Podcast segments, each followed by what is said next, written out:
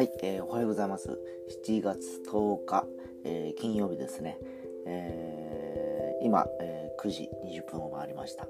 え皆様いかがお過ごしでしょうか。え本来であれば爽やかな朝を迎えてますかというふうに問いかけたいところでございますが、えご存知の通り、ここもう約1週間ぐらいになりますかね。ずっとこの西日本から、え東海にかけてですね、えずっと闇山闇止まない雨がずっと続いてます。福岡もですねここ何ですか。上がったり、えー、雨が降ったりを繰り返しておりましてもうピーカンっていうか晴天の空にはなかなかならず、えー、また今日から、えー、午後以降降るとかいう話が出てます、えー、もう本当はなんかこう暗い暗い話題ばっかりでですねなんか非常にこう苦しい毎日を迎えてますが、えー、なんとか、えー、今日も一日、えー、張り切って頑張れるように、えー、いきたいなと思っております。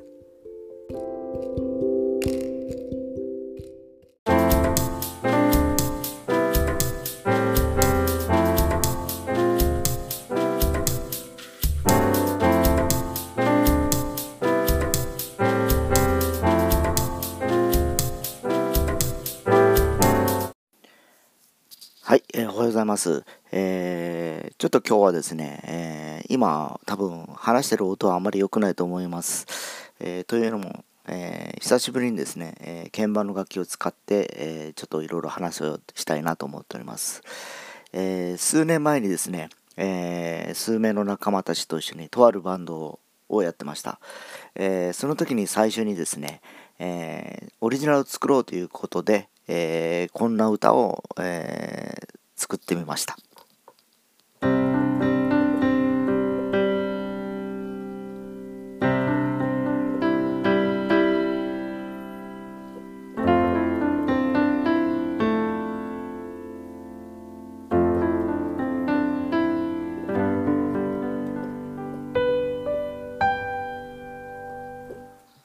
まあすごくシンプルでですね、えー明るい感じの曲だなと思ってですね第一印象がそう感じました。でこの曲自体がですね、え単音の楽器で、えメロディー先行という形で出来上がった曲だったんでですね、えー、その当時あの僕があのやっぱりどうしてもそのバックワーカーというか後ろのその要するに、えー、コードワークとかを考えたりする役回りだったんでですね、えー、最初にまあ絵で言うと今下書きをいただいたわけですよ。こんな感じだということで、えー、じゃああのあと全員でやれるようにちょっと少し、え音もちょっと良くして、えもう少しあの雰囲気をつけようかということでいろいろコードをですね、えー、いじくに倒しましてまあ俗に言うみんなから言われるんですけどエモい音になっちゃったという感じでこんな風になっちゃったんですね。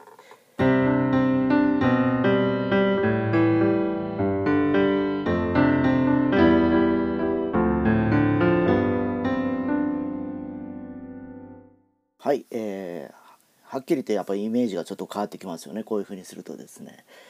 でやはりあの若干ちょっと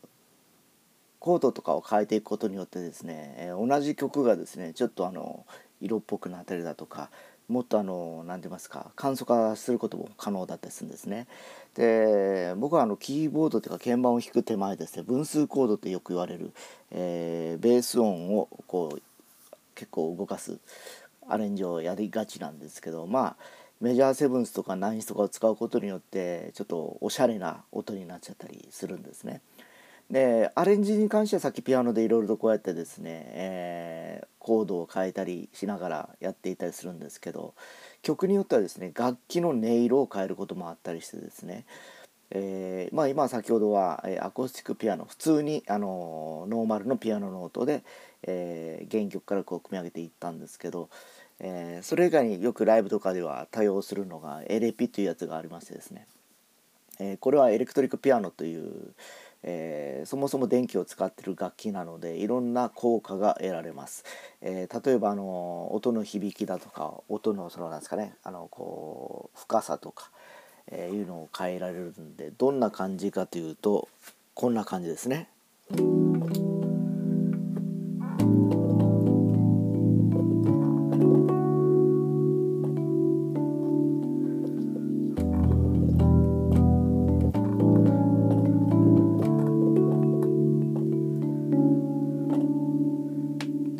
がちょっと揺れてますよね。こうふわふわふわって感じで。で実際ライブでこれ音を使うとかなりですね広がりがある効果とか出せたりするんでですね、えー、曲によってはこれを使ったりしながら、あのー、いろいろとですねステージ上のバリエーションも考えたりとかしてたりしましたね。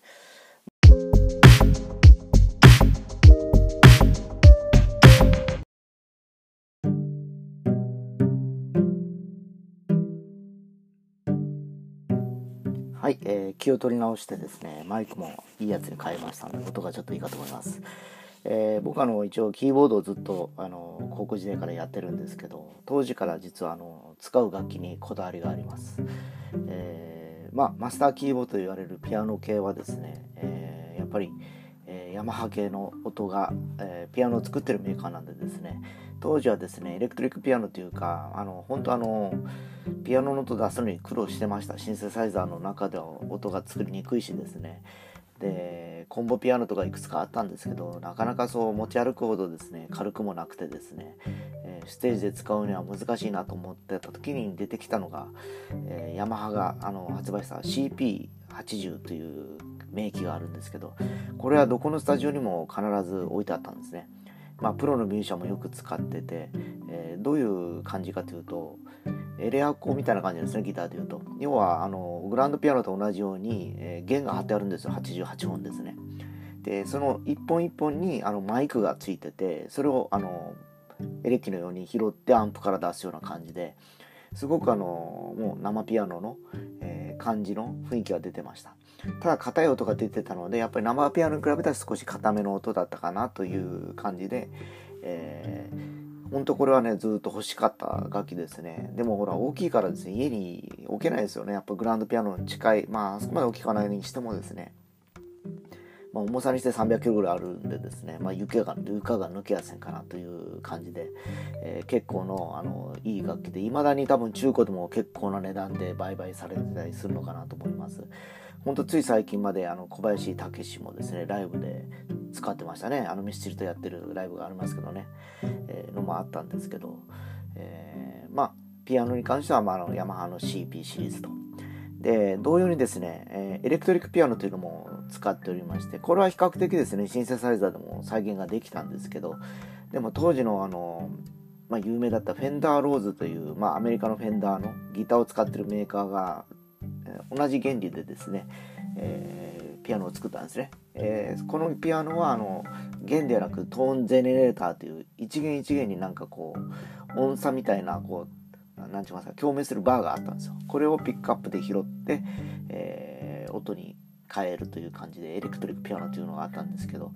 これは効果不効果ですね僕はもう234ぐらいの時もう25年ぐらい前ですけど手に入れましてですね、えー、今も持ってます。で友人の家にですね彼があのちょっとスタジオ作りたいというのでもう今預けてるんですね。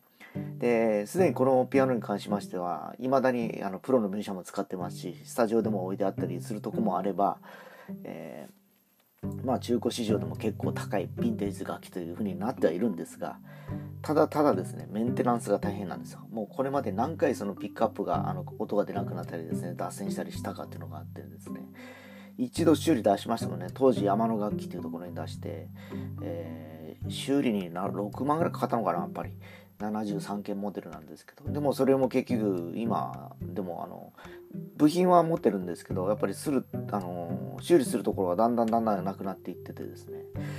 もうちょっとあのリペアを探すのが大変だなと思って早くまたあの完全な状態に戻したいなと思いながらも一応ある程度はですね今8割ぐらいの状態を維持してるのでそれは友人の家で眠ってる感じです。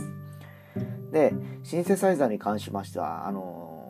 それとはまた違うオルガンとかですね、えー、要はあの音が長くあの包み込むような音を使うということで当時は僕はさ最初のこの間も言ったかもしれないですローランドというシンセサイザーを使ってました、えー、当時ですねいろんなミュージシャンがジュピター8だとか6だとかいろいろ使ってたんですね。ジャーニーとかがいた頃ですよね。